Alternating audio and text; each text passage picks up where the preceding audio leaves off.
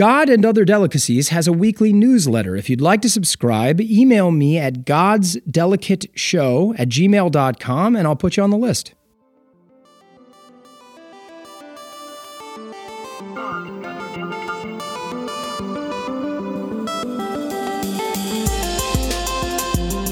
Hello, everyone. Welcome to God and Other Delicacies. I'm Nicholas D'Agosto. Thank you all for being here. Today, I have the privilege of welcoming Halie Rosenberg to the show.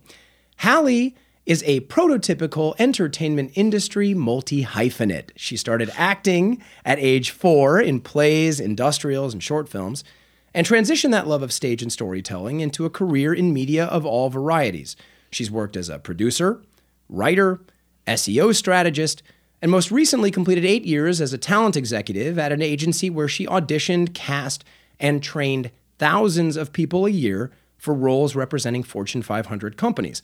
I met Halie as a part of this gaggle of USC friends I was fortunate to get to know, but when I found out what her religious background was, hot damn, I knew I had to get her in the studio. Welcome to the show, Halie. Hello. How you doing? Uh, I'm good. It's always so funny when you hear people talk about you. Like you're just like, oh, that sounds cool. Yeah. She sounds good. yeah, right. I've actually somebody else has said that on the show. They're like, oh, oh yeah, I uh, I I feel better about what I've accomplished in my life. Oh, okay. Thank Yeah. you. Thank you for this validation. you should feel good. You should feel good. I had a lot of fun things to say about you. Um, I've had a lot of support from people uh, getting the show started, but Halie was one of my first friends that was really particularly interested about this subject, and I really appreciated your enthusiasm for it. And so you've been a fun supporter uh, of mine in this as I've gotten started, and it's fun to have you into the show and kind of get where you're coming from on this whole subject, so that you can so that I can start to learn more about why you care so much about it. And certainly your background, which is that of you have a parent that was raised in Quaker, or she chose. I was raised Quaker. You were raised Quaker. She chose it at some point. Yes. Okay, well, we, I'm excited to get into that because I've never, you know, had never met anyone that was from the Quaker faith. Most and, people haven't. Yeah. Well, I was looking it up. There's like like a few hundred thousand of you in the entire country. Okay, so uh, so let's dive in. What did you have for breakfast this morning? It's funny because I realized I know from listening to the show that you were going to ask me, and so, I, but I forgot, and then I was doing it. I was like, ah. Well, I had a very savory breakfast. Okay. I had you ate a like a, a fucking Burger King burger or something. No, no, no, no. but I had uh, like a s- fried rice with cabbage and a fried egg. Oh, that's great. I love that. Like was- leftover I mean, Thai it was, food. It was old from you know it was something I made yesterday, but Oh, okay. reheated, and it was. Here's the thing: I love cabbage. That is, I'm not sure I've heard anyone say that. Like, I like cabbage, fine. I've heard a lot of people say they, but it's kind of, this is great. Why do you like cabbage so much? Like, what do you I think love it's about it's such cabbage? an underdog. It's really You only love it for, for its underdog state? that can't possibly be right. no, what, what are the qualities of a cabbage that make it specifically awesome? Talk to me about it. It's hard, right? It's, one. It's one thing is that it's more robust of a leaf. Mm-hmm. but it really when you cook it down i think i mean if you ever had like mushu anything right that's Mm-hmm. mostly cabbage and it's i can't believe i'm talking about cabbage on your podcast but it's it's crunchy but it's sweet it's, It's really sweet. Okay, I'll pay more attention to that. and it's really i'm talking about like the white cabbage Yeah. even onion cabbage uh and so it has a good texture it's i don't know it takes on flavor really nicely Okay, that makes sense. but it's also very filling Yeah. Yeah, And because you know it's- like it's not heavy in the water that a leaf lettuce is like the like water like leaf lettuce is very watery and it wilts really quickly. Mm. I've become a big fan of kale, huge kale fan, but kale has a dominant flavor to it. Mm-hmm. So when you have a lot of you can't just like sneak that into something. No. And the Kale texture is is, not as nice. The Yeah. texture is You you, like the texture of- What'd you say? You got to work for kale. that's true, but I like that. But but you're just but this Mm. I is a think We're actually discrepancy. uncovering something about your personality. Sure, I love kale. I'm happy to talk about. it. We have kale plants in the yard. Um, all right, good. We got cabbage done. That's good. Okay, so you had um, leftover fried. I love uh, leftover Asian style cuis- cuisines in the morning. Mm-hmm. Savory, Um, yeah, over- yeah, soups, over- Mm, hot soups and stuff like yeah. pho and stuff like that. You can put a lot of like spicy Oh, stuff that'd be in a there. dream. If, if I had someone that could prepare me like a Japanese breakfast every morning, because I don't want to actually cook fish myself in the morning, it's just a little too much. But if someone were to prepare that for me, Oh. whew, that that would be the life, man. All right. Well, we'll tell Chet about what he should be doing for your next birthday. Um, All right. How and when were you introduced to the idea of God in your life? I I mean, I think very early on, I was going my, my mom went to a Quaker meeting and we lived in Santa Monica. I was I'm one of the rare people that was actually born in Los Angeles. so oh, we were- right. oh, God. Great. we were living in Santa Monica, and there's a pretty decent size for Quakerism, uh, Quaker meeting there. And so I would go. I mean, I, ever since I can remember. And to be clear, sorry, just for Yeah. not only myself but for listeners, a meeting is sort of what what a Catholic would call a mass, or you know, A- a it's church, A church. actually. It's It a meeting be- is an actual. It, a meeting a refers to meeting the structure. yeah, a or- meeting house is like your church. So when you say it's a meeting, it you- actually refers to the structure, not just the actual meeting time. Yeah, you like, meet in a meeting, but like you go to meeting. oh, You go to meeting, yeah, Mm-hmm. in the same way that we go to church, or that we I was raised to go to church. You go to Yeah. meeting. Why don't I actually just give a little brief Yeah, please. explanation? Because I feel like most people, when they hear Quaker, they think Shaker or Amish. That's right. and I, That's what I thought originally. Right. Most people do. They're like, oh my gosh, do you believe in electricity? And like, clearly. Right. clearly. Yeah. like, so Quakers are a sect of Christianity that I guess really came into its own in like the 1600s, like the 17th century. They didn't like the idea of all the pomp and circumstance of the Catholic Church or Christianity they believe that there is God within every living person and every living thing. And if you're quiet enough, you can hear God within you, hmm. as opposed to having someone or man tell you what God is saying. And it's, you know, there's a lot of other intricacies, but that is the founding thing of Quaker, the belief of Quakerism. And so they gather in meetings together in silence. So they really value silence, but they also value community. And so you gather, you sit together in silence for an hour now. I guess back in the day it was a, lot full hour. Full no one's- no one's, like, leading people do- anything? no one leads. But if you feel that God is giving you a, a very significant message, you stand up, you share the message, you sit back down, and then someone else can speak. But it's never like in like in succession. Like you definitely have to give that some air. It's not a conversation essentially. And sometimes people speak saying like you know what you what this person said spoke to me and they'll say something or it'll be a completely different thought. Wow. Right. So it's just right. Someone can take a moment, let that sit. It's not does never becomes any sort of argument or debate or anything. But that impulse uh, lets someone else respond in a way, either affirmation or a different turn on it, or it's just somebody else five minutes later says something has else. meditated on something else. Yeah. And so it can be really interesting. I mean, I think the idea is that you don't speak directly after someone because you need to have some time to kind of meditate on it.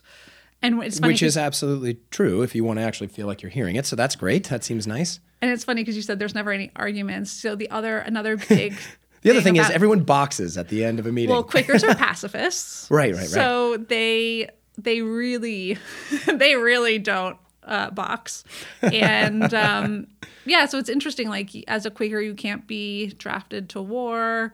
So a lot of Quak there were there was an influx of Quakers apparently in the '60s during. the Oh, I wonder War. why. Wow. No, that makes so much sense. Yeah. Yeah.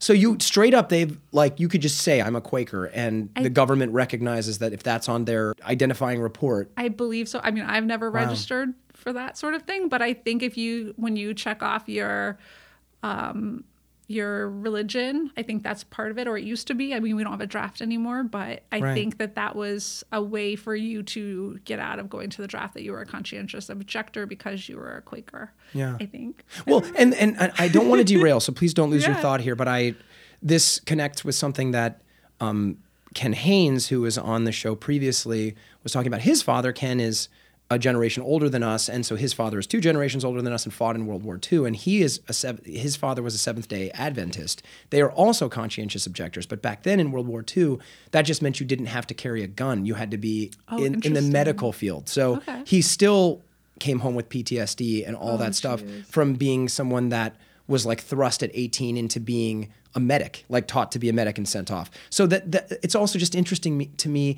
that I'm hearing stories about the evolution of being a conscientious objector. Like, uh, uh, you know, in the 60s and 70s, a conscientious objector meant you actually didn't have to set foot on the battlefield at all. I think. I mean, no, I think me. that's Yeah. true. I'm just saying, uh, uh, from what I'm understanding, I think that's true.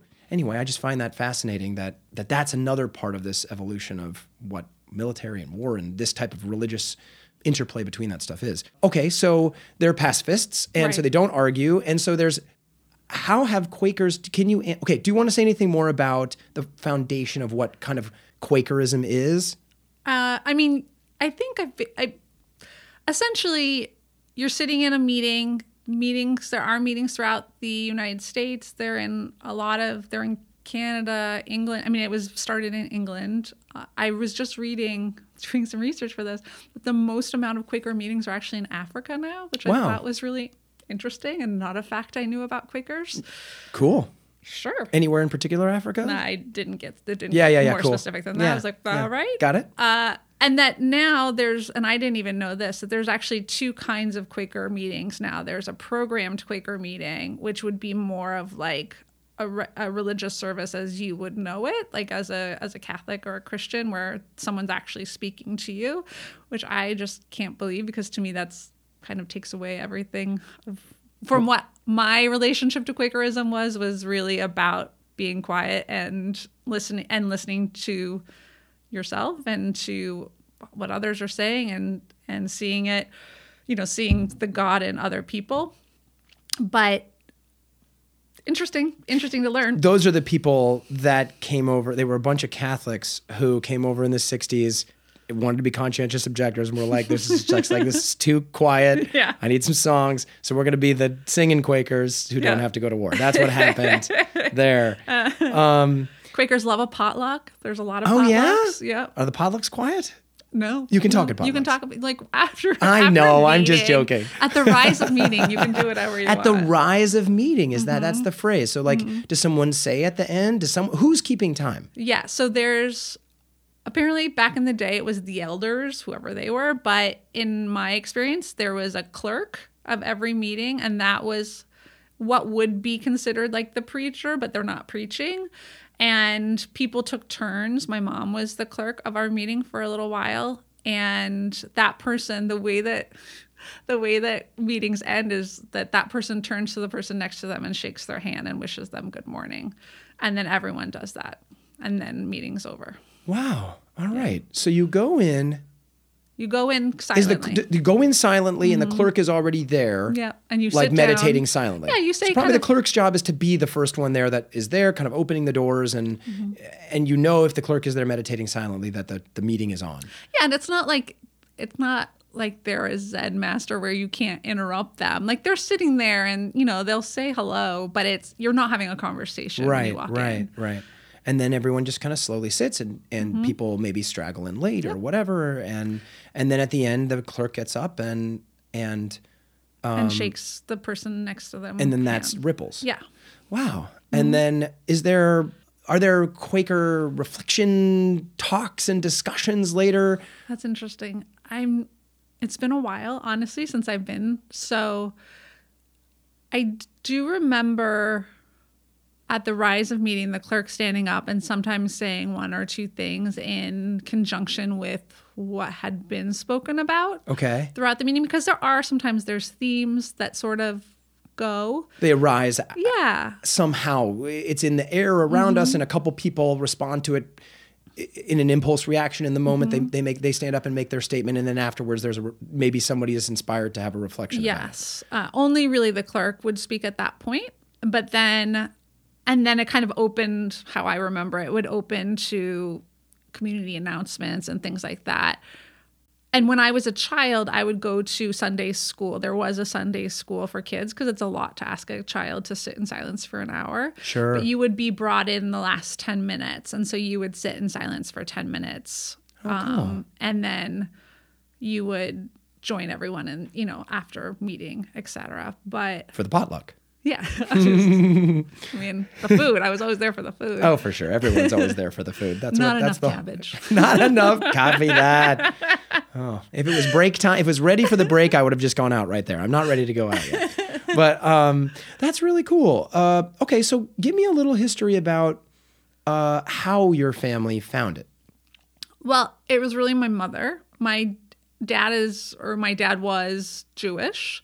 Your dad is passed now. Yes, but he was bar mitzvahed and he was a Jew. I mean, my last name is Rosenberg. Right. So my dad never went to Quaker meeting with us that I can remember. Maybe for Oh, he never he never participated. Okay. No. It was just a thing my mom did and I did with her.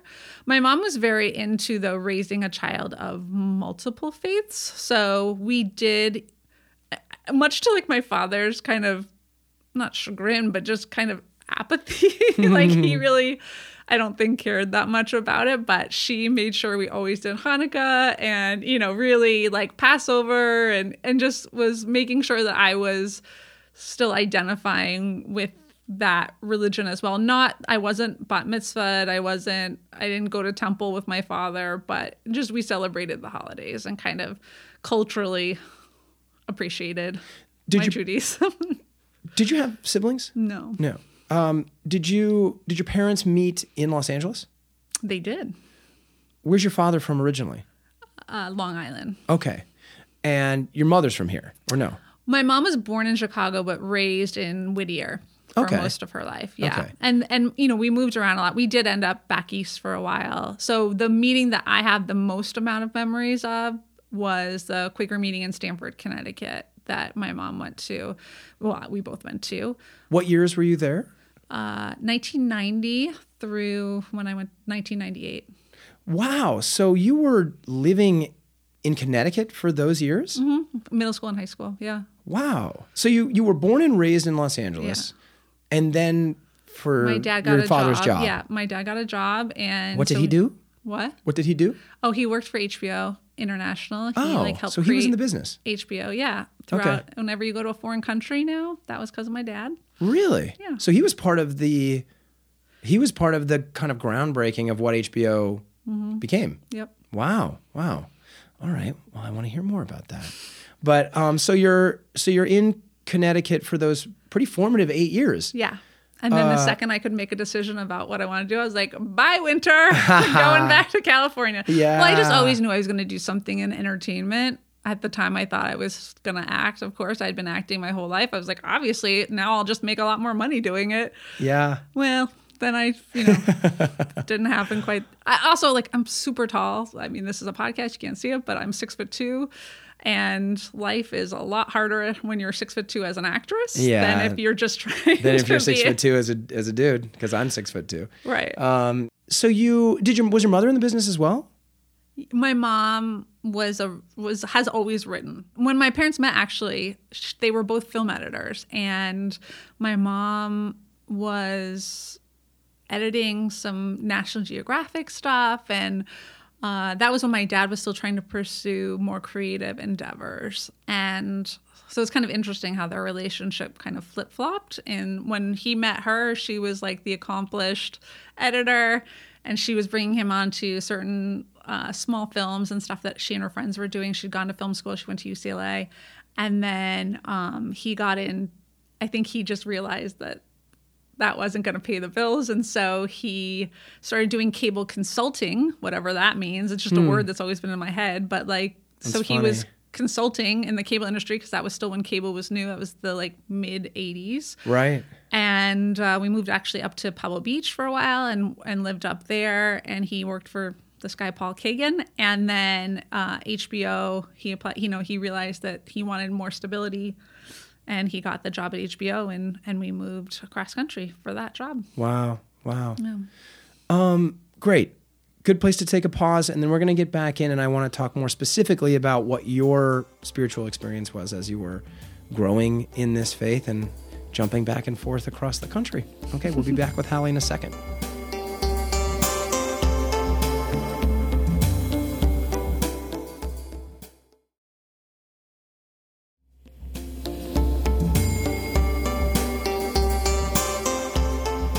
Hello, everyone. We're back with Halie. Halie, one thing I wanted to mention about the Quaker history stuff Mm-hmm. in the first segment, and I forgot, was William Penn is this famous Quaker, and he his name he's the namesake of Pennsylvania. He's the first governor of Pennsylvania, or he was the founder. He owned all the he- land. Yeah, I think he owned land because he had been persecuted in England and he was given land as uh, I forget the word, but like an an, an um, a settlement basically. wow. Oh, is that? Yeah. Is that and- what that was? And cool. then he founded Pennsylvania, so there were a lot of Quakers that Wow. were in Pennsylvania. Yeah.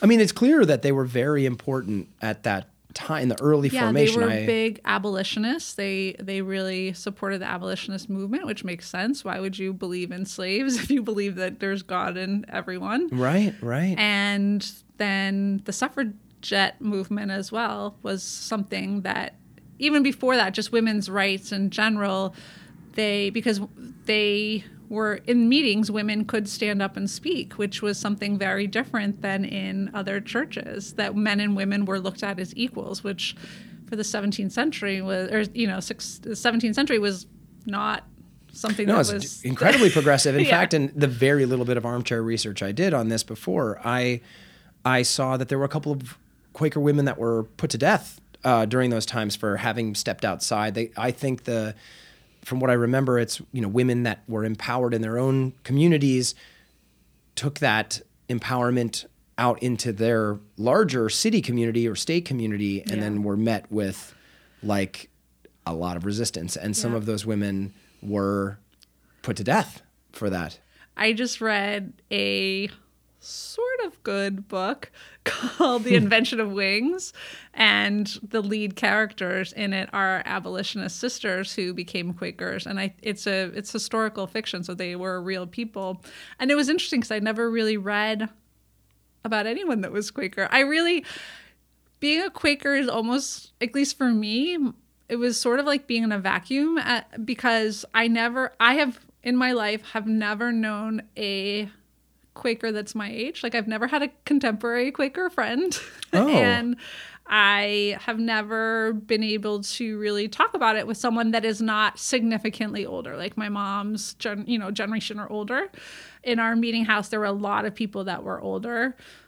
And then there were a few other younger kids, like at the time, like five, six years old, but they weren't. Once again, I was like 11, 12, 13 at that time that I was going. so in your meetings you were the only one in your In age, age, bracket yeah. and there were not even that many below you wow fascinating so it was a kind of it was something that that a lot of these people that was attractive to being quakers weren't having a lot of children i mean is that part of it too i mean no, I think they were just older and they'd already raised their children and they they just weren't that many new generations Mm-hmm. coming in. your mother's people. generation was already a low level Mm-hmm. generation of inductions into the faith I would, from what I've witnessed, yes. Wow, And then wow. from there, I mean, there are some Quaker schools and things like that now, but I don't. I really I don't know any practicing Quakers that are my age. And I think honestly that's why I was so jazzed about this because I like talking about spirituality. I like talking about God. I like talking about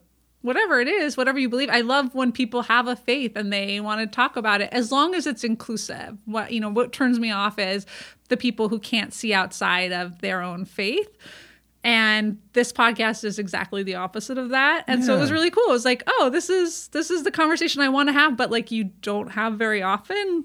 I really appreciated that assessment. I appreciated that response. I mean, that's obviously what I wanted to do. And so I really, it's been meaningful to me to start to, having made this attempt, I've started to see people coming back to me like you saying, hey, you know, you didn't know this, but I was wanting to have this conversation too. So that is really cool. I like your that you did some research. Oh, thank you and very other much. fun Quaker facts. We've actually had two presidents that were Quakers. Which presidents were Quakers? Can you Quakers? guess? Do you know it? Either? Well, so they have to be early, is my guess. So they, I'm going to guess it's something like, so they're, um, one is that will really surprise you. one. So is that that says to, no? It wouldn't. Oh no, you're. It's like George Washington. No. No, I thought you were being sarcastic. Um, so, I mean, what is Thomas Jefferson a Quaker? No, it was Hoover, which is to me I don't know. Okay, so this is what you were. So this is what I was going to say is that this was probably a modern one that There's that a more modern one. the the Quaker presidents were are like 20th century presidents? Yeah. Hold on. So then who's the other one? Jimmy. Jimmy. Uh, why can't I think of Jimmy's or President Carter? No. But very Quakerly. Oh, yeah, I would mean, he was very good. You know, he's Yes. always raising peanuts, right? um, um, okay, no. Uh, so not Jimmy Carter. Uh, I feel like no, no, like Nixon. Yes. Nixon was a Quaker? Yes. Oh, fuck yeah. That's great because he's a Californian. And there's a lot of Quaker California. You were saying there's all these Quaker Californians. Are there?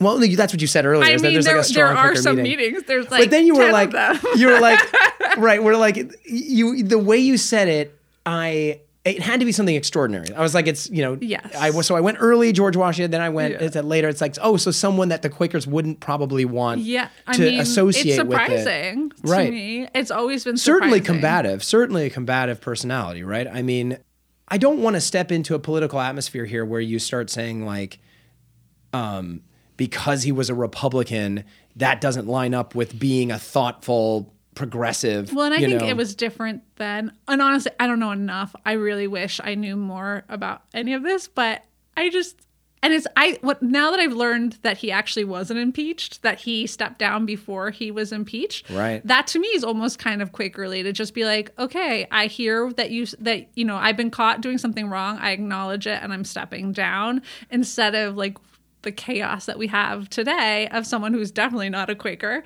And you know, it's it's it. He ended it when he was caught doing something wrong. He took the onus of it and and stepped down and actually wasn't impeached. Which my whole life I had always thought he was impeached. i did too yeah did you so do you have any is that just your like analysis of the situation Yes. or do you feel like ha- you have any sort of inkling from your mother or anybody else in the community how they spoke about nixon No, at the time I, yeah, or- no, I've actually never talked about Nixon as a Quaker. Because that's a pretty anyone. optimistic, positive spin on Nixon, right? The other thing is like, I'd rather not go to jail, so I'll just walk away, or I'd rather not like suffer the infamy of this any right, but like longer. all everyone else has. Like, has there been Yeah. another guy that's stepped down like that? I mean, it just, I just, I, but you know. I'm just learning about all this, so I don't know what I'm talking well, no, about. but listen, I don't know either, and I like this assessment. What, what what I definitely like is hearing that Nixon was a Quaker. That's right? amazing to it's me. really um, Okay, so now it's time to get into your personal journey. It seems like you're responding at a young age. The, the kind of little Yes. bit I'm getting from this is you you you had a lovely saying about how you feel about just speaking about God in general, which must imply to me that, or which implies to me that you must have enjoyed the spiritual experience that you were given as a child, and that you have some strong connection to it, or at least had a strong connection to it. Yeah, I think it's kind of a powerful thing to tell a child that God is within them and that they don't have to look to someone else for God and and that they can speak to God whenever they want and they can they're just quiet enough, they might hear responses if they ask questions. So I think I thought about God a significant amount as a child. And I think a lot of kids do, you know, like especially when you're taught right from wrong and you're thought of someone looking down on you or, you know, all of that. I didn't really have the looking down part, but it definitely felt a little bit more judgy than it does. You know, like it it was like, oh, I have to do these things because of God and I but I also think that I just kind of related to the world in a little bit of a different way because I'm lucky that I was taught that we were all kind of equal and it made me appreciate or maybe it was just my childhood but I, I I grew up really loving animals and loving nature and playing a lot by myself. I was an only child and I did there was a lot of time of silence in my life and I had a, hu- a crazy imagination, which was why I was I loved acting, and it was hard though because I was pretty nerdy, and I was very. My mom didn't want me to ever fight with people, so because she was such a a strong pacifist, I feel like I never was really taught how to stand up for myself, and I was, as we talked about, I'm very tall, and I got bullied a lot. Were you very tall, very young? Yes, I've my been- sister was the same way. My Yes. sister grew up very early. She was taller than me, and she's younger than me, and and I know that was for her. Yeah, really I've been I've been ridiculously tall my entire life. yeah, right, and right. So you did you have impulses to push back at times and then you were you you heard your mother's voice in your head is kind of what you're saying? it wasn't my mom's voice. It was truly, and I wish I could say, oh, yes, no, it was because I, I could see the God in them. No, it was that I was so, I just didn't have the skills and I didn't know. I had been kind of raised in this lovely little bubble, and my mom is a really, you know, she does see the good in everyone. And I, it was hard because it was like I didn't know how to be cruel back. Hmm. And like confrontation's still really hard for me because it's just not something that was really I wasn't raised. It's funny because I I do I did learn to fight with my dad. My dad and I, especially in my later adolescence, like really would go at it. And I, I think it's helpful. I think you need to have some conflict in your life, and you need to learn how to. To and I, now I love a good argument, but an, an argument is different than bullying and all of that kind of stuff. But back to the, the God thing as a kid, like I don't know about you, but like I would talk to God as a kid. I did too. would. I I didn't. There was a time where I tried to pray every night, not really because I don't know where I got that idea. My mom certainly wasn't telling me to pray. I did have my grandparents on my mom's side were Protestant, I think, um, and so I would go to church with them. So maybe I got the idea there.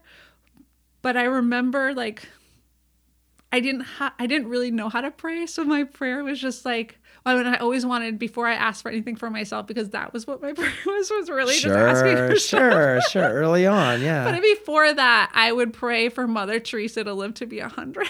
oh wow that's nice Well, I- Once again, like look you thing- cared about mother teresa and you really thought it was a good thing for her to be alive I That's, really, I that thought she was nice. a really good lady. she was doing good things she was. Christopher Hitchens has a beef with Mother Teresa, which I can't, I'm not an authority to speak on him, but if anybody's interested in actually having someone rip on Mother Teresa, you know, they can listen to Christopher Hitchens rip on Mother Teresa. It's pretty wild. You know, no one was spared the wrath of Christopher Hitchens, but so you identified as a Quaker.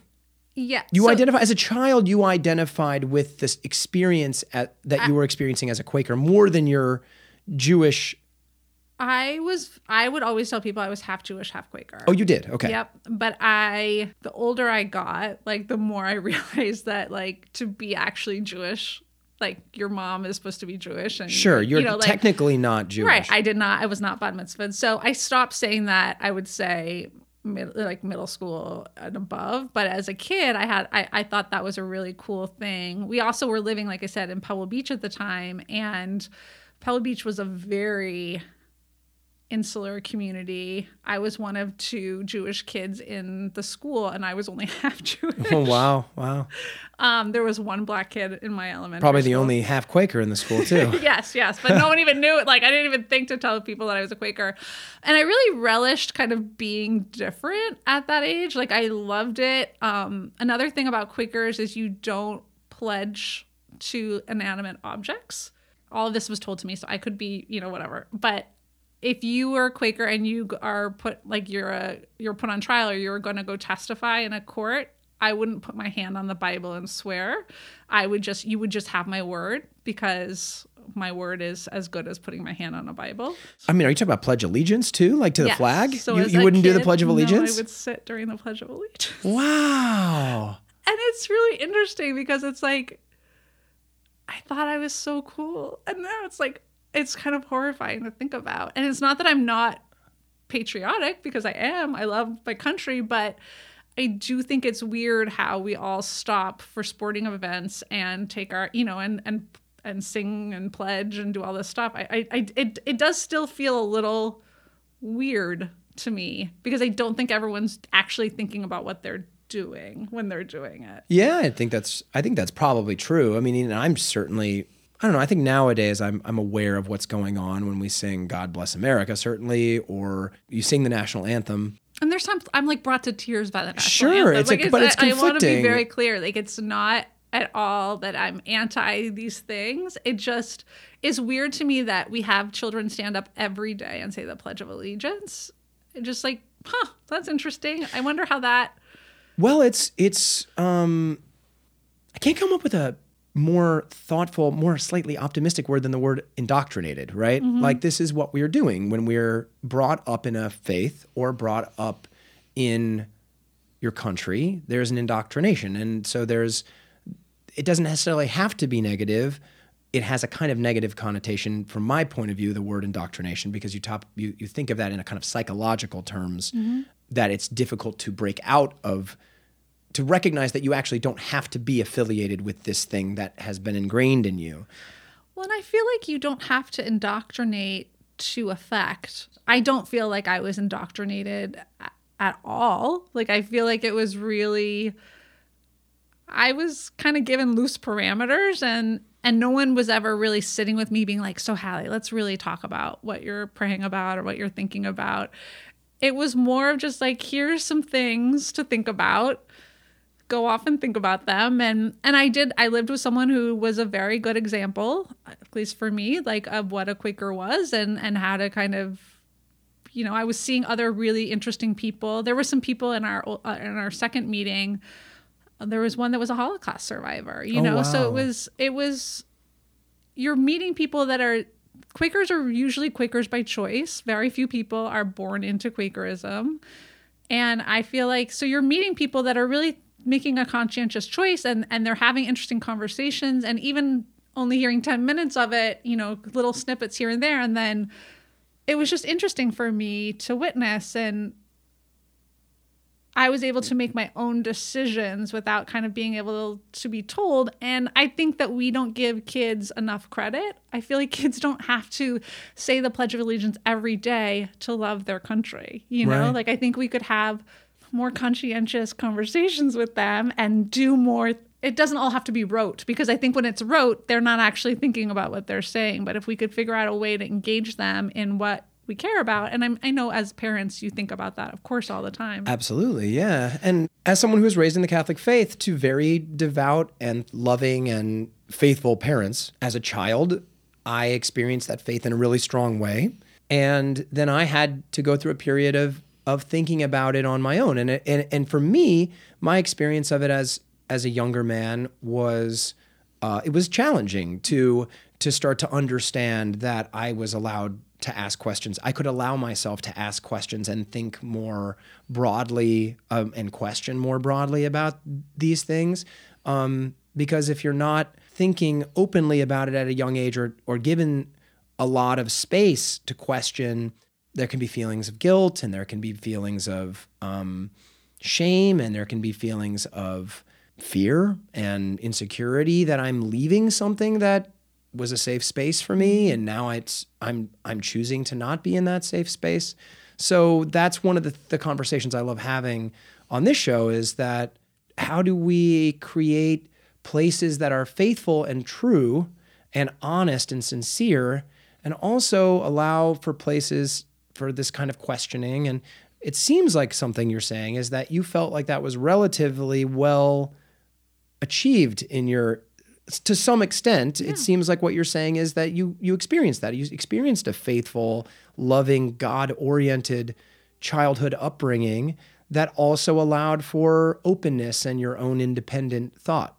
Yes, I, I would I would totally agree with that. And just yeah, I never had a moment where I had to reject my belief or my belief in God. Like I feel that I've definitely had periods of my life where I think I've kind of forgotten about God or I wasn't as mindful, but I think once again, you know, like you go through your 20s and even your 30s. I mean, today, in today's day and age, you have your phone. I mean, we're so distracted. It's very easy to not think about the bigger spiritual like you it's very easy to not think about spirituality period or the bigger sense of like the life force that is you know governing us all and all this.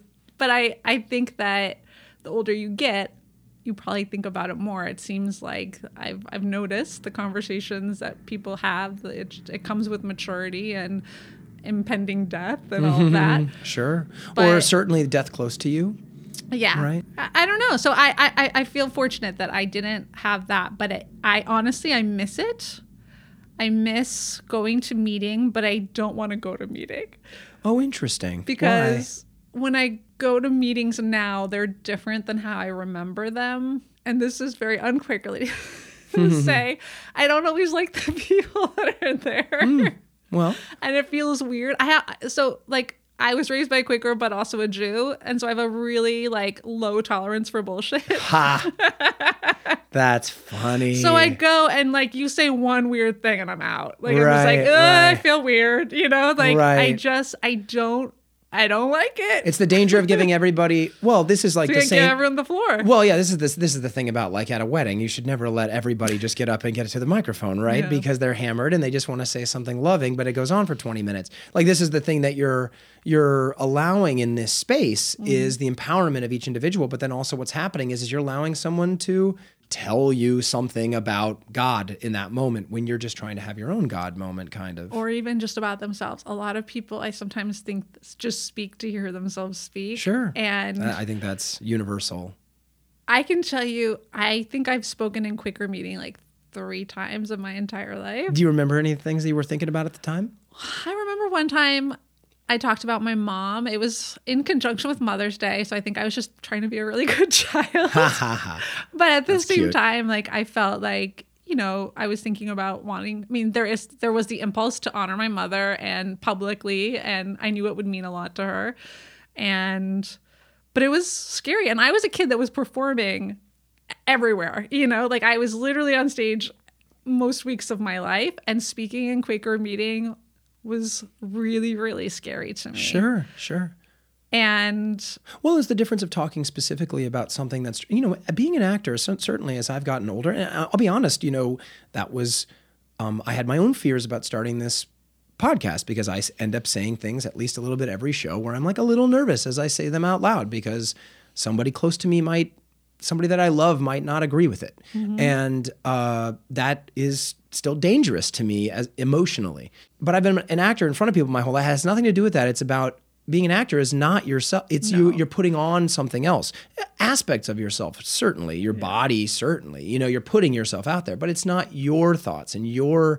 You can always say, well, these are just the lines. This is just what we're talking about. Here's the character. But now we're talking openly about ourselves and about a subject that can ruffle feathers and be divisive if people take it the wrong way. Well, and I think it's also when you're. I certainly don't think every thought I have is a, a thought of God. You know, like it's definitely no hard to know when you're like. It's one of the oh, things I didn't like about being Catholic is I was like, I can't be punished all the time for thinking about like, you know, Playboy. Like, give me a break. Like, I can't. I'm not gonna think if I think about Playboy. I'm not gonna be like God fucking hates me right now. Right. Like, I can't live like that. Yeah. And Anyway, so I'm not saying that you were thinking about Playboy, but what I'm saying is, is that you were Sometimes. okay. Cool. anyway, go on. No, I just I feel like it's hard to know when that message is that strong and so basically you're only supposed to speak when you're compelled when you really think that the message is so strong that God is compelling you to speak.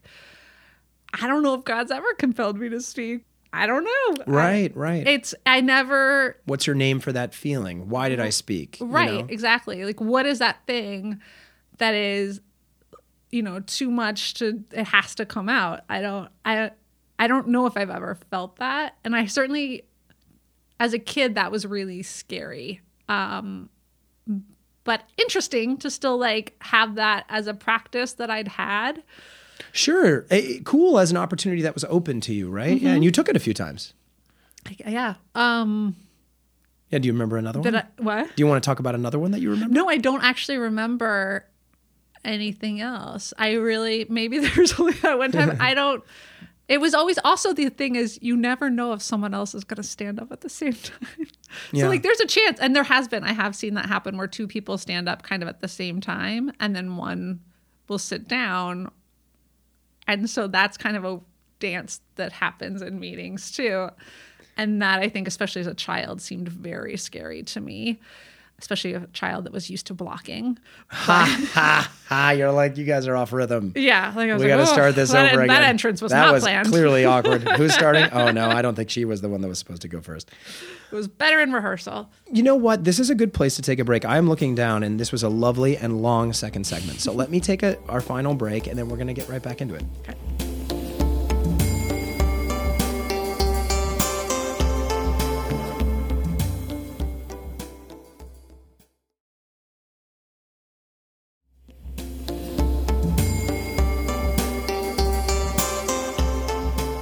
Okay, everybody, we're back. Our final segment with Halie. Halie, I wanted to get into a little bit more, touching on kind of two different threads. One is that you mentioned that as an adult, you have grown away from practicing Yes. as a Quaker. yeah, I haven't. And been maybe in don't- in a long time. Yeah, you don't have a practice of any other faith on a regular basis. And another thing is obviously something that was referenced is that your dad died when you were in, you said you're in college, right? No, or at the, after college. No, no, I'm sorry. They got divorced when they were in college. No, my sorry. dad died like a year ago. That's right. Oh, just a year ago. Uh, Just a little bit over a year ago. Yeah. God, Halie, I'm sorry I missed that. That's shocking to me, actually, as I talk It's about shocking this. Shocking to me as well. Yeah. well, talk, you know, how did your father die? He just died. There was no I. I inclin- there was no we my dad was living in Costa Rica and so we I don't believe there was a autopsy done if it was done all the stuff was in Spanish um he just dropped dead uh no way. He he either had a heart attack or a brain aneurysm he, re- he had retired down there? yeah Oh my god. And so you so you had been kind of in regular contact with him. oh yeah I talked to him the day before um Wow. yeah we we were very very close and uh i uh yeah my yeah my my stepmother called me from his phone and you know it was it was really awful Oh my Yeah. god, Halie, I'm so sorry. So you um Okay. When when had he I'm just going to do a little backstory. Mm-hmm. So when had he remarried? he had re- technically only recently remarried but he had been with my stepmother for a very long time i'm going to misquote this i'm bad on years i would say at least 15 years Yeah, okay. So then how long had he been living out of the country? Uh, a few. They had they had moved, so they had bought a place in France, and then also it's all very convoluted. Um, but Ale, uh, my dad's uh, wife was she's also now passed away. Um, Oh my god. So she died shortly before him. six weeks after to the day, she had uh, cancer. Yeah, Holy shit. it's been a rough year. Wow, Halie. So this was something that your father was aware of, that you were aware of, that she'd had cancer for how long? She had had it for several years. Um, she when she was diagnosed, though, it was stage four. And wow. um, so they I'm diagnosed at sure- stage four. I Yeah, I'm sure a- part of what happened for my dad was the stress of watching the love of his life die. Wow. And uh, yeah, she died very. So when he when my phone rang, I thought it was something with her, and then it was her s- screaming about my father. Yeah, Unbelievable, Halie. yeah. What are what are the what happens in the coming days? Did you go down to Costa did. Rica? I went to I went to Costa Rica. My uncle went with me, which I'm forever grateful for. His Um, brother, your father's yeah, brother? my dad's brother. And uh, I have two stepsisters, so they both came down, or and uh, it was it was a met. My no one thought my dad was going to die first, so Right. I mean, how could they at this so point? it was just a lot of trying to figure out how to do things and everything's in a you know my spanish is not great my stepsisters are venezuelan so they're both fluent so they you know they were able to help and alejandra was still alive at that point but um yeah my dad's funeral was at a funeral home Alejandra is the is the is, is your is step, my was your stepmother, stepmother. Yeah, and uh, but yeah, my dad was definitely like his funeral was a very surreal experience. There was a handful of neighbors from where they lived um, that I'd never met, and that really only some of them spoke English, but most of them not really well. But you know, were so complimentary and kind, and there was a big cross above my dad's uh, uh, open casket, which is also not what I expected Wow. because that's a thing in Latin America Yeah. that you look at the person. And uh, but my uncle said some prayers, some uh, some He- Hebrew prayers, and not, but also it's like who who cares, you know? Like it's it's not it's not going to change anything, you know. But it was just I'm just sad that we didn't get to have some sort of more. I didn't get to have like a, a proper funeral with people that I I knew or, or that were you know long term people that knew him. But it's been interesting. I, I had a I've had people reach out to me. My dad worked with a lot of people over the years, and like two women that he worked with for many years wrote to me, and one sent me pictures and you know wrote me memories and now even on facebook because i posted on facebook because i knew a lot of people didn't know about it mm. um, to this day i still get people that are like oh my god i just saw that your dad passed away and i you know i loved him and this is how i knew him and blah blah blah and that is amazing and i'm very you know it's you never know really what to write back except thank you and uh, i really i love having people I, I i've appreciated that because it's kind of its own little memorial to him that kind of keeps giving at times when i'm not expecting it you mm. just open up your messenger and there's a new thing but um it is do you still I just got one the other as, day. Do you feel guy. it as giving still? Do you feel like is it a positive feeling or is yes. it is it it's still like warming to feel the yeah. love in that way? And just the people didn't forget him, you yeah. know, like he he had quite a journey with his work and um that's a whole nother podcast, but hmm. um so it's nice to to hear how many people's lives he impacted and and affected and mentored and that is it's a gift to hear about because I think for me anyway, when my dad died, like I like talking about him. I'm not afraid to talk about his death. I'm not afraid to talk about him.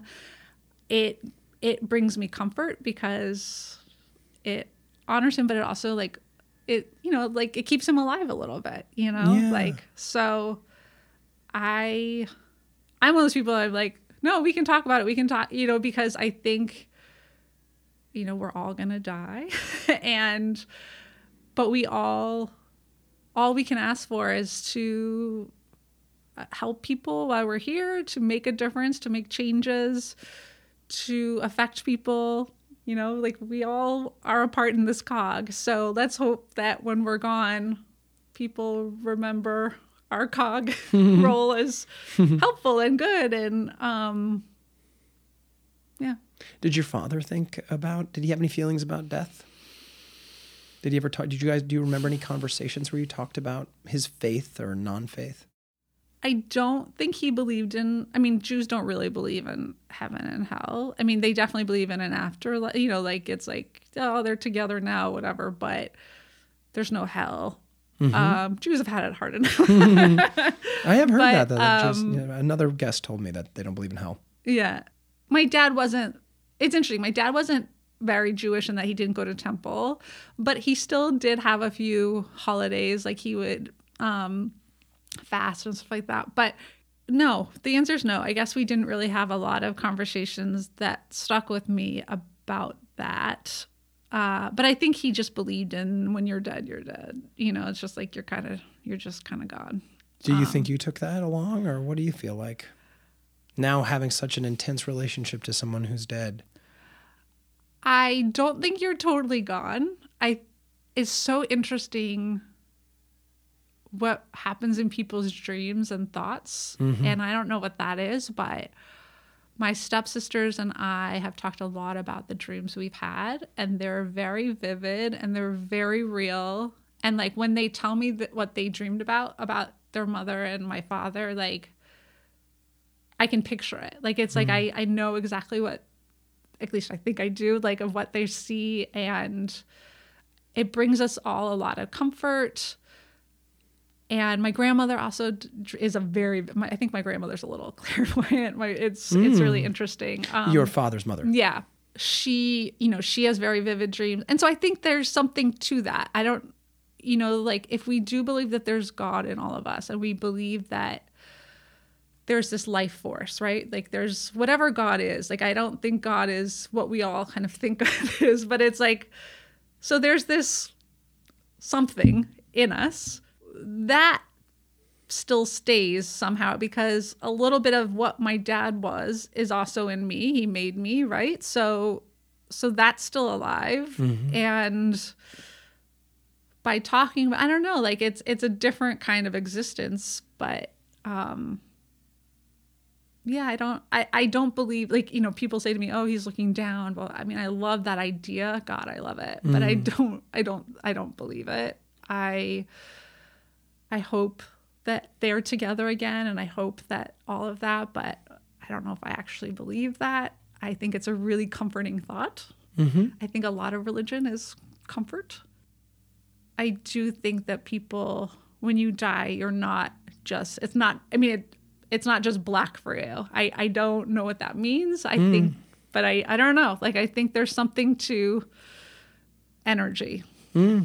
whatever that is Yeah, I don't know either. I mean, you know, a lot of this podcast for me is is I love hearing other people talk about it because I struggle so much with this stuff. I don't know. I'm still trying to identify what it is, articulate what it is that I feel. I've had definitely had experiences as as people do, you know, uh, that are heightened throughout my life that feel deeply impressionable to me and that there feels like some kernel of truth. I wouldn't feel, you know, their dreams or their visions or their just moments of clarity. And I've had dear friends of mine who've died, and I've had dreams of them coming to me in my dream. And is that just my mind comforting me? Because my mind knows exactly what I want, you know? My mind knows exactly the story I want to tell myself. And so it tells it to myself while I'm sleeping. It could just be that, or it could be that it's something more. I don't know. I don't know if I need it to be anything more than that to still be comforting. Um, I think and yeah. comfort is fine. Like comfort Yeah. is is still it's still something that's part of life and it's still that is still what I don't know, it, it's fine. Yeah, It's- it doesn't right. have to be a bad thing. It Right. doesn't have to be an invention because aren't we all inventions? Like isn't everything an invention? right. Well, life is a dream. yeah. and now we take the blue pill. yeah, that's right. Well, that's really lovely, Halie. I appreciate you sharing about that.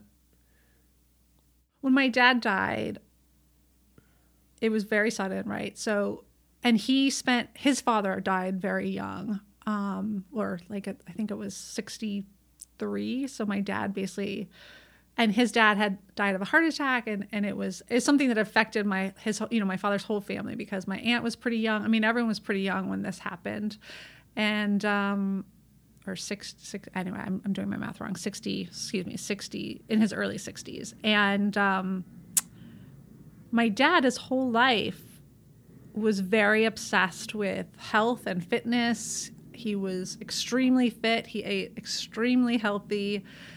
And he only outlived his father by five years. And that was something that had haunted him his whole life. And that really honestly this last year hit me. And you talked about that i'm in a transitional period right now but i was at a job that was a great job and it, i'm very grateful for it. But after seeing these two very young vibrant people die very i mean alejandra isn't sudden but it still is sudden and awful because she was in her 50s and just had so much more to give but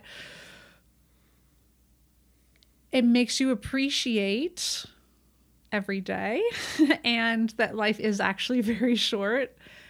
And so suddenly I was like, okay, I, I feel like I've done this journey of this job and I want, there's so much more I want to do and I don't want to keep just staying here because it's safe. I want to pursue some things because I, I want to have I want to have some tangible goals that I can say at least I tried that or at least I did this. It doesn't just have to be about well I was a, you know an executive at this company for 20 years. It, that especially when it's not your company, it's not your exact passion. It's like fuck man, life's short. I'm going to try to make this TV show that I've that I've been fantasizing about and I'm going to try to finish that novel I was working on and I'm going to, you know, just I'm trying to learn French and you know, like hmm. it's just I don't know. I just I think, you know, and I know that part of that's just a probably a gut reaction, but I wanted, I realized that I hadn't taken the time, I hadn't been quiet enough after my father's death. I, I mean, I, I did take a little bit of time, but it was a one two hit, like my dad, Alejandra, dying. Um, and then, you know, I took a little bit of time, but then I went back to work, and my work was very stressful and fast paced, and I traveled a lot. And it was very easy to kind of get sucked back into it. And I realized that I needed to be quiet. Mm. and so I've been I've had a couple months of being very quiet, and that's been very scary. Sure, and sure. It's been very strange, and like the things that you think about, and the things that you know you distract yourself with, and that's been part of the journey. And it's interesting having this experience of coming here and like rethinking about Quakerism and how I was raised, and like it is interesting. Like I forgot about about the stillness and how much I crave stillness. Mm. And when I was thinking about that, I was like, oh, that's, I wonder if that's part of it is just as a young child, like I kind of learned about that stillness. And I think we all, right now, there's just kind of been an insurgence of people that are just so overwhelmed by the constant influx of data and information and you know we all talk about like we have I like I just had a friend that was like I think I have ADD like I just tested myself. I was like honestly girl I think we all have ADD right now. Like yeah. society has ADD and I I feel like this year having you know we were recording this right after the new year a lot of people have been talking to me about their new year's resolutions and they're so simple. They're like I want to cook. I want to read. I want to do that. And it's like holy shit, that used to just be our hobbies, you know? And mm. I think it is that need for to honor the quietness of life and whatever that means to you. It doesn't have to mean that you're a Quaker or you believe in God or anything, but there's something to that time and that whatever you want to call it meditation anything of just not having that constant distraction that is I don't even know what I'm trying to say. It's just well, it's important and it's what I've been craving. And so I decided uh, I did the I was doing the artist's way. Right on. Another, with another great book. If you haven't done it I, and you're looking for some answers, I really recommend it. But it forces you to write every day. And I hadn't done that in a long time where and almost every day I ask myself to quit my job Wow. And I so I decided to honor that. And you know, and, wow. and she talks a lot about God in that book and about that God wants you to be creative and wants you to succeed and doesn't want you to suffer. And it was nice to even just have someone writing, you know, in a book talking about God to me. Like that was that like when I say like I miss I it's just like that was like, oh, here's my I I was just feeling so devoid of any spirituality and so this time I'm hoping that, you know, it's like I'm reconnecting with myself, I'm reconnecting with the idea of spirituality and whatever that is, and just trying to understand what my next step is. That was very long winded. No, hey, man, I love it when I don't have to do any work. That's awesome. Well, maybe you can edit it just out a little more succinct, but no, just... why would I want to? It was plenty. It was, uh, it was thoughtful. It was, I don't, it, it was someone who's been doing a lot of it's the words of someone who's doing a lot of deep reflection. And maybe it seems embarrassing to like hear yourself talk a lot uh, about something like that for a moment. But um i feel like i would have questions sometimes as you were talking and i feel like then you would kind of answer them. You know i would you know my questions were things like do you feel like you're turning more towards what you felt at one time you would have defined as God before? And you're saying you're kind of saying, well, the the the feelings of what God was to me, I want those feelings. I don't feel particularly.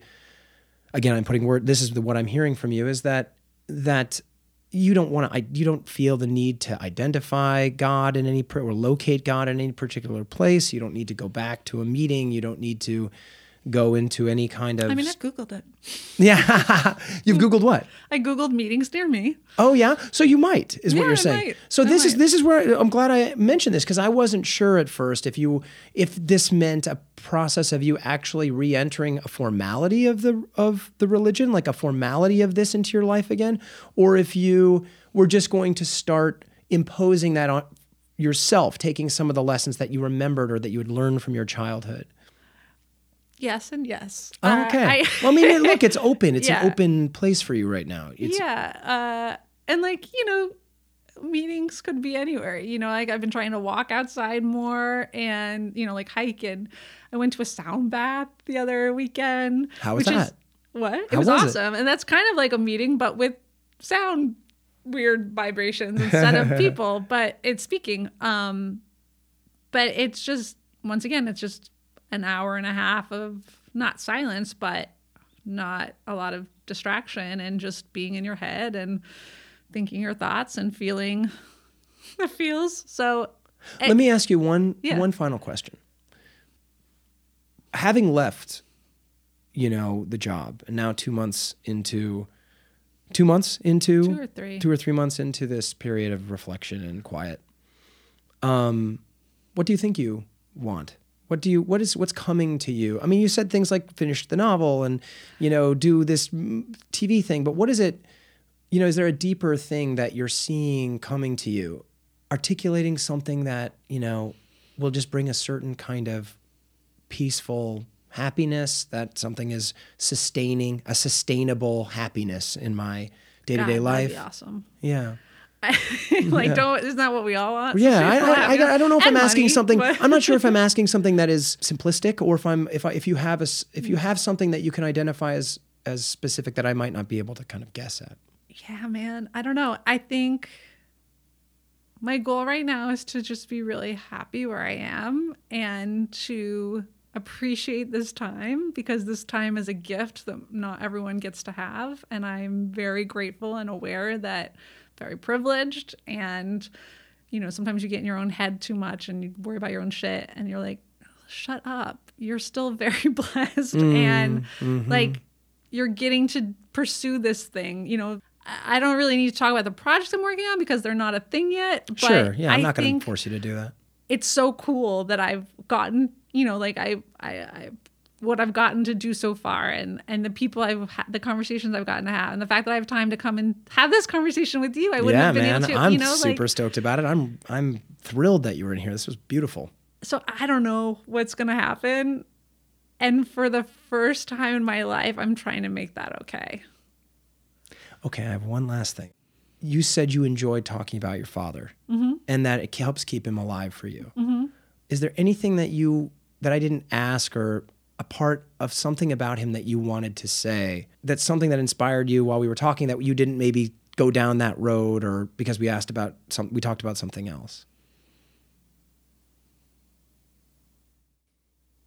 my dad was very big about honor mm. and i think that's why i love hearing from people about what he did because and how much he helped them because i think that was really a big part for him and he he had a journey that took honor away from him for a while his his work really there was a whole thing about that and it was so hard for him, but I watched him kind of persevere.